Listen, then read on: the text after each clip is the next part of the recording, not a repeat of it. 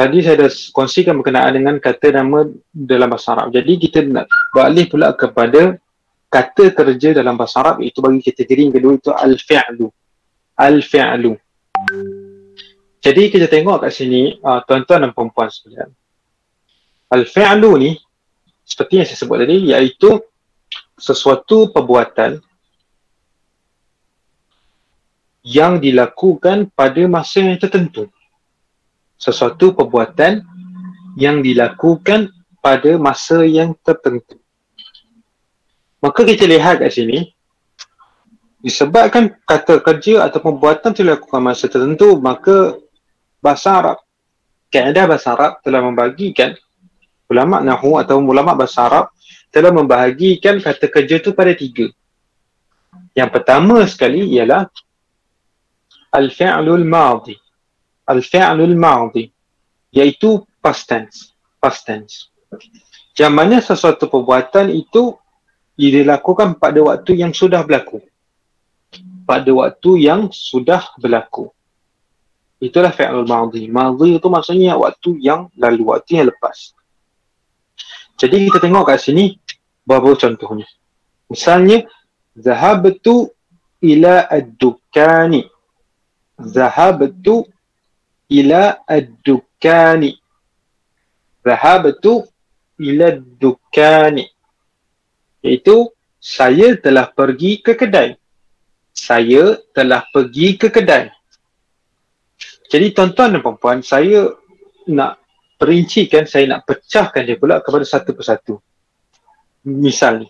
Jadi kita tengok kat sini Zahabtu Zahabtu Ha, ada typo lagi. Dia ha tu patutnya berbaris fathah. Yang mana zahab tu zahaba dengan tu. Iaitu zahaba perkataan asalnya ialah zahaba.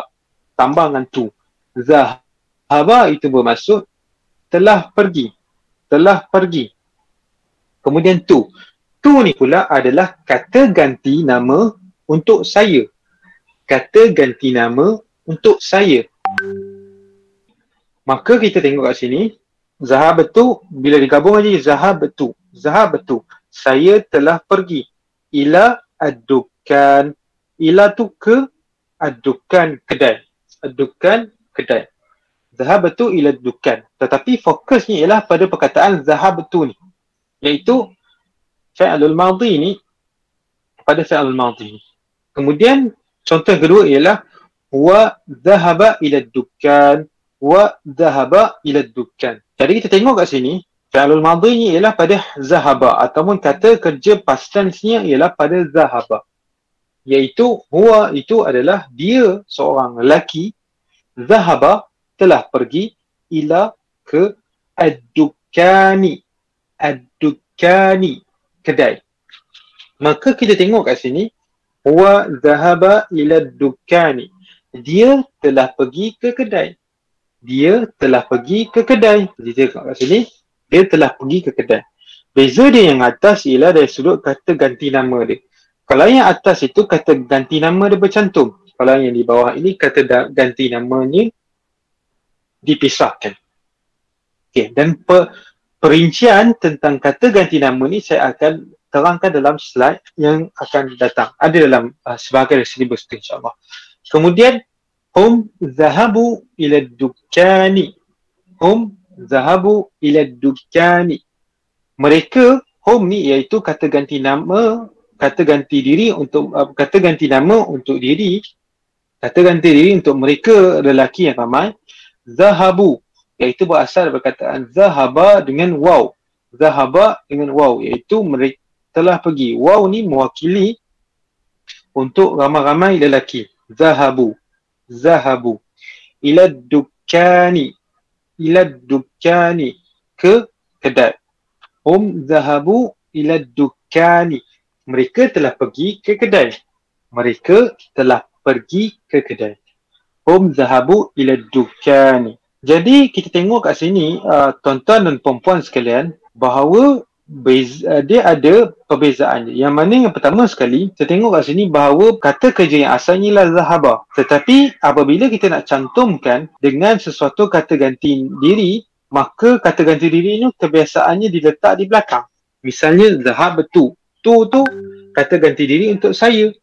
Kemudian zahaba, ah, zahaba ni saja kata ganti diri ni selain daripada ni sebenarnya kata ganti diri dia, dia tersorok daripada perkataan zahaba ni. Sebab zahaba ni kalau tidak ada huwa sekalipun, kalau kita sebut zahaba, orang Arab akan faham, oh dia lelaki telah pergi. Dan yang terakhir ialah zahabu ataupun hum zahabu. Walaupun kalau kita tidak letak pun hum dekat depan ni, tetapi kalau diletak saya zahabu, iaitu ada waw di belakangnya, maka orang Arab akan faham, dia akan terus faham bahawa okey, mereka telah pergi, iaitu mereka lelaki beramai-ramai telah pergi. Ha, itu uniknya bahasa Arab ni. Dia dan itu yang membezakan dia dengan fi'il selepas ni, iaitu kebiasaannya kata ganti diri dia tu datang di datang selepas kata kerja tu. Yang kedua ialah present tense ataupun perbuatan yang sedang dilakukan atau yang akan dilakukan pada masa akan datang.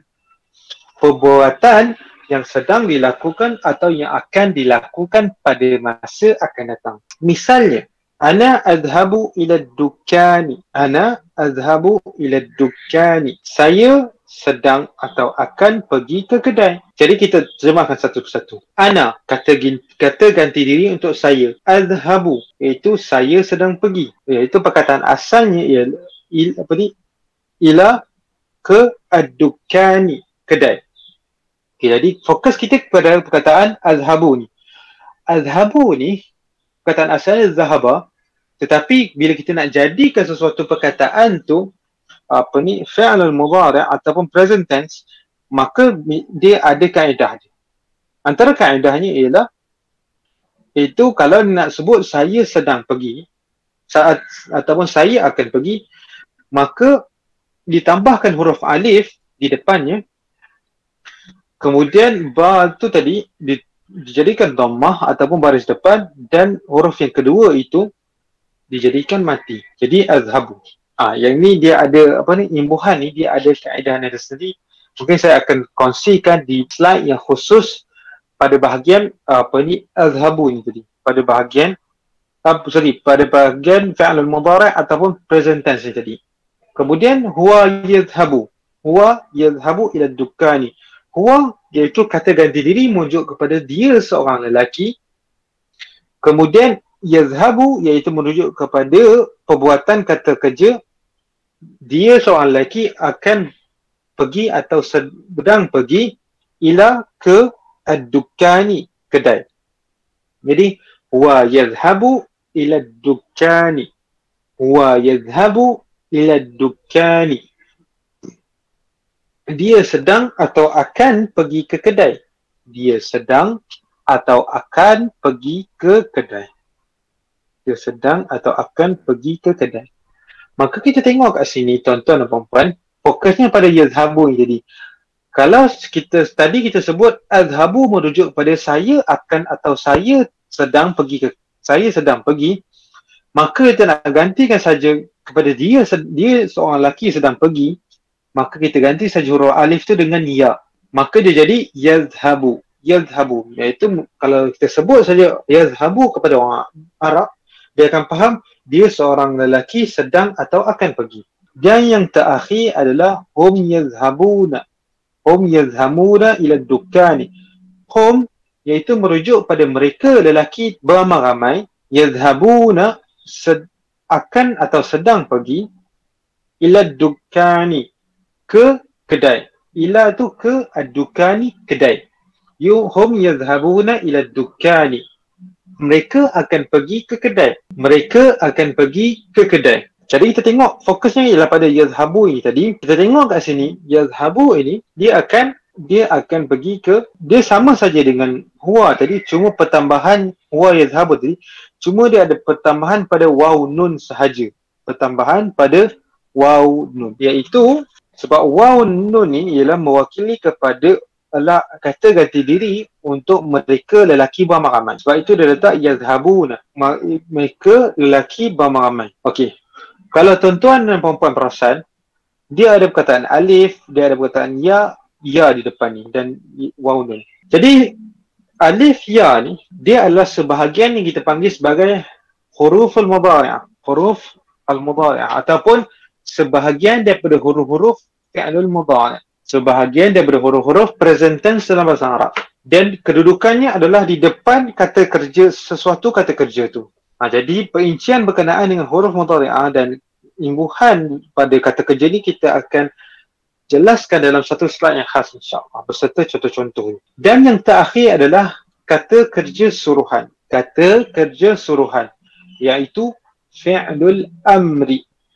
Fi'lu al-amri iaitu perbuatan dalam bentuk arahan ataupun suruhan perbuatan dalam bentuk arahan ataupun suruhan maka kita tengok kat sini contohnya izhab izhab sila pergi tapi idham ni hanya dituju kepada seorang lelaki. Tafaddal bil julus. Tafaddal bil julus. Sila duduk pun dituju untuk seorang lelaki saja. Ha, cuma apa ni dalam silibus kita, dalam silibus KPTI tidak di apa ni tidak dimasukkan untuk kata kerja suruhan ni secara detail. Jadi bagi untuk uh, berikan lebih fokus dan ikut silibus college saya hanya akan lebih fokuskan kepada fi'lul madhi dan fi'lul mudhari' saja dulu dalam kelas kita kali ini insyaAllah. Jadi tadi saya telah kongsikan kepada tuan-tuan berkenaan dengan kata kerja yang dibahagikan kepada tiga bahagian. Iaitu ada kata kerja yang disebut sebagai kata kerja past tense ataupun fi'lul madhi. Kemudian ada yang kedua iaitu present tense iaitu kata kerja yang dilakukan pada masa itu ataupun yang akan dilakukan pada masa akan datang iaitu al-fi'lu al-mudhari' dan yang terakhir adalah fi'lu al-amri iaitu kata kerja suruhan. Seterusnya kita nak tengok pula adakah sesuatu kata kerja itu ada gendernya tersendiri? Maksudnya adakah dia boleh diukur dari sudut dia maskulinkah dia ataupun dia femininkah dia jadi kita nak tengok pula bagaimana jadi kata kerja dia sama juga seperti kata nama tadi ataupun al-ismu tadi al-isim tadi dia ada gender dia yang tersendiri. Yang pertama sekali ialah kita tengok al-fi'lul madhi. Kita start dulu dengan dengan fi'lul madhi ataupun gender untuk kata kerja ni. Iaitu al-fi'lul madhi iaitu apa ni uh, past tense tadi iaitu kata kerja yang dilakukan pada masa lepas. Misalnya Muhammadun akala. Muhammadun akala. Muhammadun iaitu Muhammad seorang Muhammad akala. Telah makan. Telah makan. Jadi akala ni dia tidak ada alamat ta'nis ataupun dia tidak ada tanda-tanda feminin. Iaitu kalau tanda feminin untuk seorang perempuan ialah tak yang disukunkan. Dia kata maka dia dikira sebagai kata kerja maskulin akala muhammadun akala muhammadun akala kemudian yang kedua ialah muhammadun Muhammad telah makan. Muhammadun wa aliyun akala. Muhammadun wa aliyun akala. Iaitu Muhammad dan Ali telah makan. Muhammad dan Ali telah makan. Iaitu Muhammad dan Ali telah makan. Maka kita tengok kat sini akala.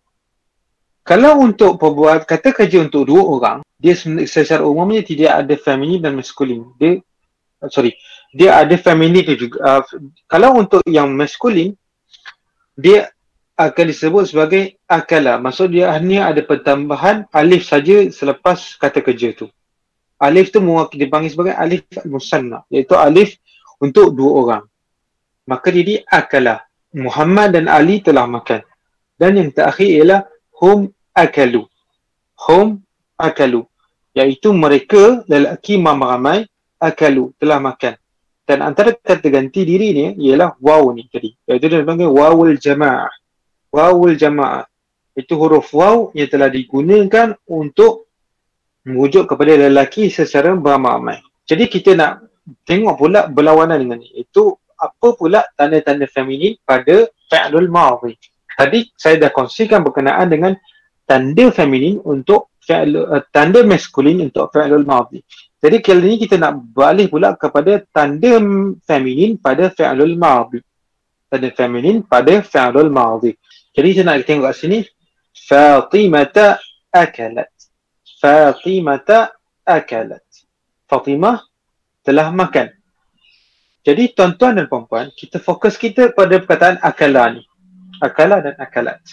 kalau pada fi'lul madhi muzakkar ataupun fi'lul past tense yang maskulin tadi perkataan akala itu hanya disebut akala saja tanpa ada pertambahan ta tetapi untuk fi'lul mu'an fi'lul madhi muannas ataupun kata kerja feminin kita akan dapati bahawa ada pertambahan ta di belakang dia ada pertambahan ta di belakangnya ta yang berbaris sukun maka ini yang membezakan sesuatu kata kerja itu feminin atau maskulin.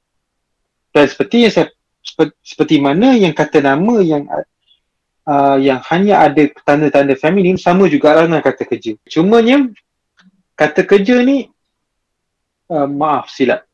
Kalau feminin kalau dalam kata nama tadi hanya yang feminin saja yang ada tanda-tandanya tandanya. Tetapi untuk kata kerja, dua-dua ada tanda dia yang tersendiri. Mas, tidak kira lah maskulin maupun feminin. Jadi sebab tu kita nak buat secara pembandingan antara uh, kata kerja maskulin dengan kata kerja feminin. Dan kita start dulu dengan fi'lul madhi ataupun past tense ni. Okey. Kalau dia seorang, dia dia seorang, maka disebut sebagai Fatimah akalat. Ataupun dia Fatimah telah makan.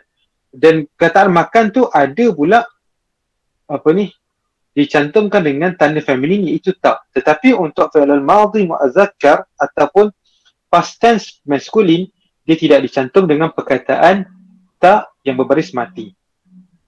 Kemudian Muhammadun wa Aliun akala. Kalau kita tengok pada fi'il madhi maskulin untuk dua orang lelaki ini perkataan kata kerja akala itu dia ada pertambahan alif di lepas akala tu. Kalau seorang akala, akala, iaitu tidak ada alif ni.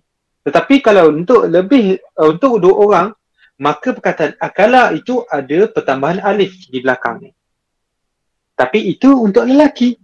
Tetapi kalau untuk perempuan, tuan-tuan dan perempuan semua, misalnya Fatimata wa Aminata akalata Fatimata wa Aminata akalata yang mana Fatimah dan Aminah Fatimah dan Aminah telah makan. Jadi tuan-tuan dan puan-puan perhatikan pada perkataan akala ini tadi iaitu akala kalau lelaki tadi akala itu dia hanya ada pertambahan alif di lepas kata kerja akala tu iaitu yang dipanggil sebagai alif al-musanna. Tetapi pada perkataan apa ni pada fi'lul madhi muannas ataupun kata kerja lepas tense untuk muannas dia ada pertambahan pada sorry ta dan alif sebab apa sebab kalau seorang perempuan telah makan akalat akalat tetapi kalau dua orang perempuan maka jadi akal tak. Ha, dia bukan akal sorry akalata akalata yang mana huruf apa ni huruf ta yang pada asalnya berbaris sukun tu kita hidupkan dia iaitu kita letakkan dia dengan uh, dengan perkataan uh, ta berbaris atas iaitu ta kemudian ditambah dengan alif. Jadi akalata akalata dia ada pertambahan ta dan alif tetapi kalau untuk dua orang lelaki tadi dia hanya pertambahan alif saja seterusnya ialah akalu akalu hum akalu jadi hum akalu ni seperti kita tahu tadi, pertambahan ni ialah pada waw. Waw ni dipanggil sebagai wawul jama'ah. Wawul jama'ah. Yang mana waw ini dikenali sebagai waw untuk tiga orang dan ke atas lelaki. Maka jadi akalu, akalu. Jadi, kita punya apa ni kata imbuhannya ialah akal apa kata kerja jadi akalu. Tetapi pula kalau perempuan pula jadi hunna akalna. Hunna akalna iaitu mereka perempuan ramai-ramai iaitu tiga orang dan ke atas telah makan kalna berbeza dengan apa ni kata kerja past tense untuk maskulin dengan kata kerja uh, present apa ni past tense untuk feminin okey setakat ni ada soalan ke jadi itu untuk fi'il madhi dan sebenarnya perincian berkenaan apa ni kata imbuhan mengikut perubahan gender meribut Uh, mengikut perubahan uh, bilangan saya ada untukkan satu slide yang khas untuk kita lebih faham insyaAllah okay. kemudian untuk fi'lul al-mudara uh, al-fi'l al-mudhari' kat sini ialah Ahmad ya'kulu. Ahmad ya'kulu. Iaitu Ahmad sedang atau akan makan. Ahmad sedang atau akan makan. Maka kita tengok sini Ahmad Ahmad ya'kulu kita fokus pada perkataan ya'kulu. Ya'kulu sedang makan. Jadi kita tengok pula fi'lul mudhari' ataupun kata kerja present tense yang feminin. Fatimata ta'kulu. Fatimata Fatimata ta'kulu. Fatimata ta'kulu. Jadi kita perhati, tuan-tuan boleh perhatikan kalau Ahmad ya'kulu, dia ada perkataan ya di depannya. Kalau Fatimah ta'kulu. Iaitu kalau perempuan dia letak bukan tak. Jadi inilah perbezaan dalam bahasa Arab. Kata-kata kerja pun dia mengikut kepada uh, mengikuti kepada siapa pelakunya dari sudut jenis perbuatan dan bilangan. Ha. Dan gender sebenarnya. Dan gender.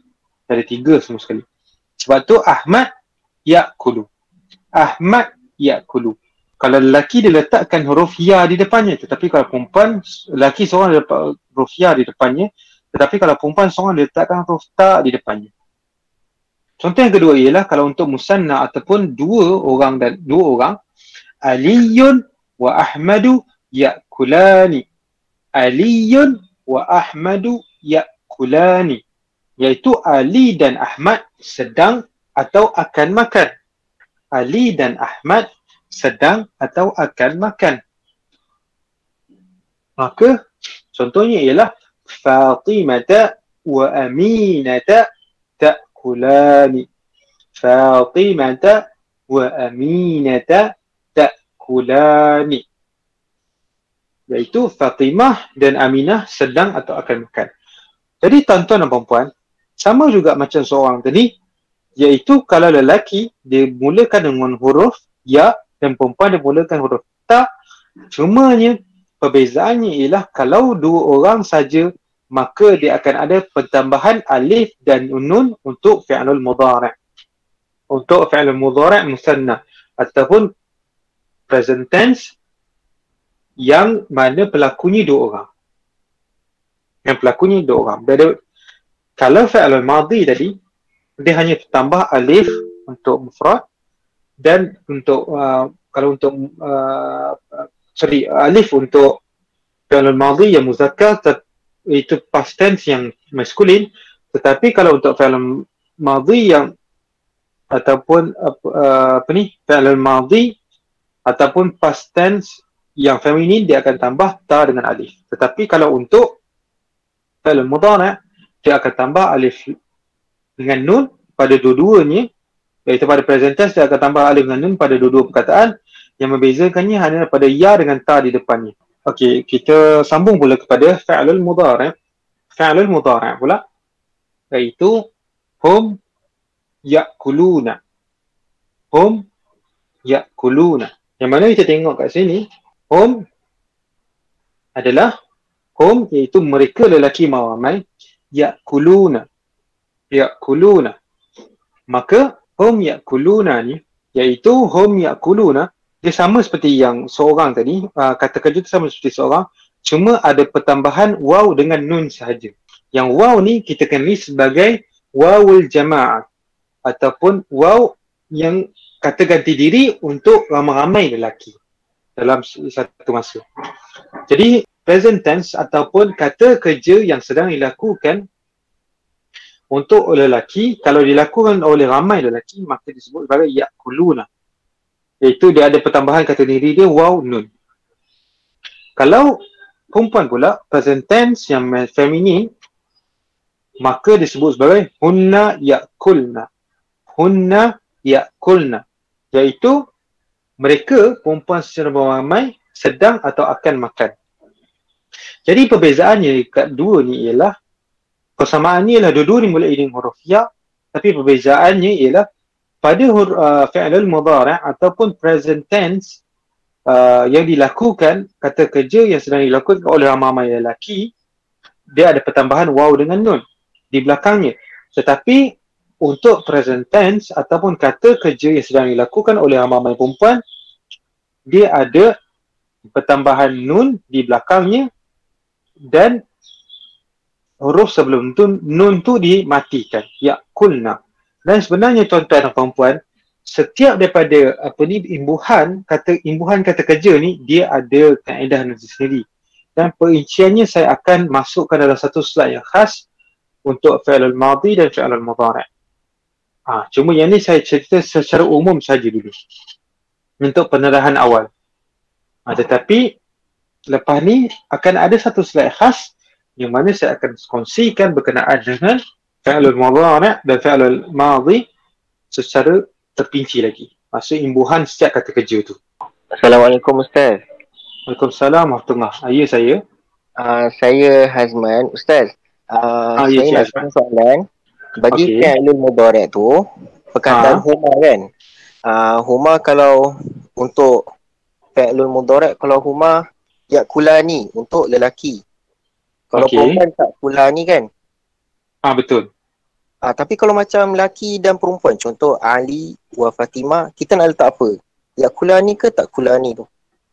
Okey. Terima kasih ah, Encik Azman atas soalan. Wallahu alam, setakat apa yang saya tahu, apabila berkumpulnya lelaki dengan pelaku lelaki dan perempuan dalam satu ayat, misalnya, maka uh, kata kerja tu akan mengikut yang lelaki tu.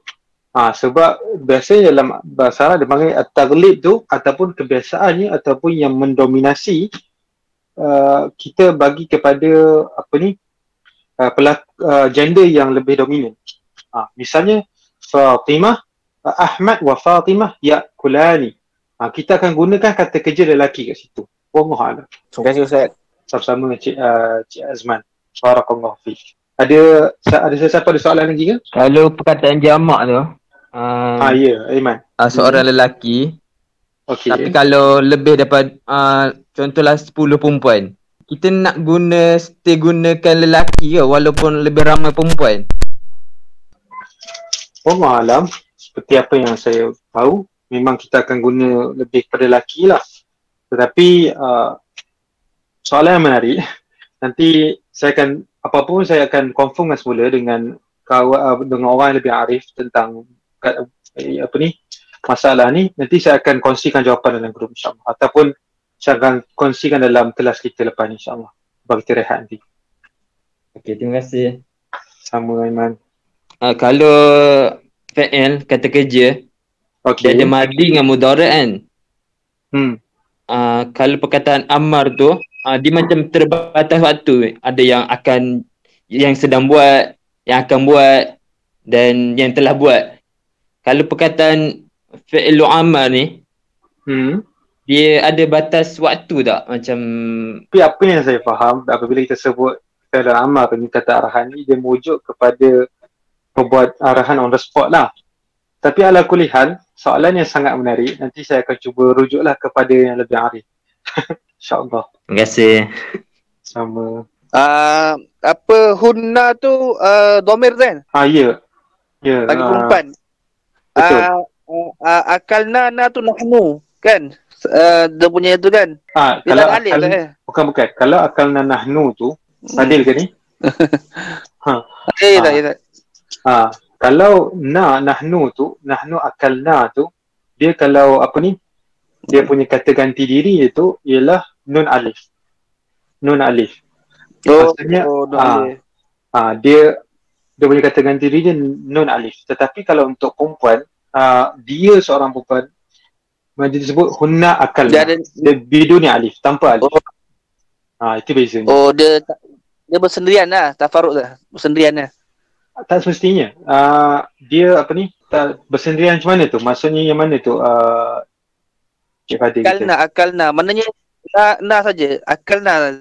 Oh, okey, okey. Tak, Hunna dia... ni ramai kan tak? Hunna kan? Ha, Hunna ni mujuk kepada ramai-ramai perempuan. Hunna libat. Tapi ramai-ramai perempuan tu mujuk pada perempuan ha, yang tidak, bukan di depan kita. Maksudnya hunna, okey mereka ramai-ramai perempuan. Maksudnya orang oh. tu jauh dari kita. Tapi kalau akalna yang uh, oh. Atau Syekh Fadil kita masuk tadi, mujuk kepada kami. Akalna, uh, nahnu akalna misalnya. Betul ke oh. yang, yang Cik Fadil masuk macam tu ke? Ah, ya, ya, ya. Terima kasih, Ustaz. Terima kasih, Ustaz. Ha, sama. Hmm memang apa kata ganti diri nanti kita akan ada apa ni slide ataupun kelas yang apa ni uh, bahagian subtopik yang khas insyaallah. Tapi tak apa. Dia tanya je sebab kita ber, biasa saling berkaitan insyaallah. Ada uh, tuan-tuan yang lain tuan-tuan puan-puan yang lain ada soalan lagi ke? Ustaz, saya nak tanya lagi Ustaz. Yang mana puan? Uh, saya nak tanya kalau yang dua orang ni Muhammadun wa okay. Aliyun. Ah, okay. Uh, kenapa uh, mesti ada uh, uh, un un tu? Sama juga ke dengan Aminahun wa Fatimahun? Ke tak tak perlu? Adakah itu wajib ke tak wajib? Okay. Okay. Uh, dia nama ni uh, nama-nama ni dia dia ada yang kita panggil sebagai isim alam ataupun uh, saya tak sure dalam, dalam bahasa Melayu apa tu. Tapi dia ada kaedah khasnya yang mana kalau sesuatu nama tu dia ada yang kita panggil sebagai nama itu hujung baris itu dia boleh berubah mengikut keadaan. Ada pula sebahagian itu dia memang tidak tidak berubah uh, baris uh, apa ni huruf yang terakhir dia. Yang mana boleh dipanggil sebagai uh, mamnu' min as-sarf iaitu iaitu yang dihalang daripada berubahnya perubahan baris itu misalnya kalau macam Muhammadun wa Aliyun kedua-dua nama ni uh, kedua-dua nama ni dia dalam kategori uh, apa ni nama yang boleh berubah pada baris uh, hujung pada baris hujung perkataan tu. Tetapi macam Fatimah, misalnya Fatimah wa Aminah adalah beberapa contoh perkataan yang baris apa ni uh, hujung baris perkataan tu tidak boleh berubah. Wallahu alam. Nanti uh, apa-apa pun nanti saya akan confirmkan balik. Tapi setakat yang saya faham macam tu pun. Uh, sebab dia nama-nama manusia ni pun dia ada nama yang uh, hujung baris perkataan tu ada yang boleh berubah, ada yang tidak boleh berubah. Dia tapi dalam untuk apa ni soalan puan ni uh, untuk semester kali ini dia tidak masuk syllabus tetapi dia uh, saya akan carikan jawapannya nanti insyaAllah untuk lebih confirm. Uh, tetapi secara umum saya boleh bagi macam tu. Wallah Allah. Okay, uh, kalau tak ada apa-apa soalan, kita rehat dulu. InsyaAllah dalam 11.20 macam tu kita masuk semula kelas. InsyaAllah. Barakallahu fikum. Jazakumullahu khairan kasirah.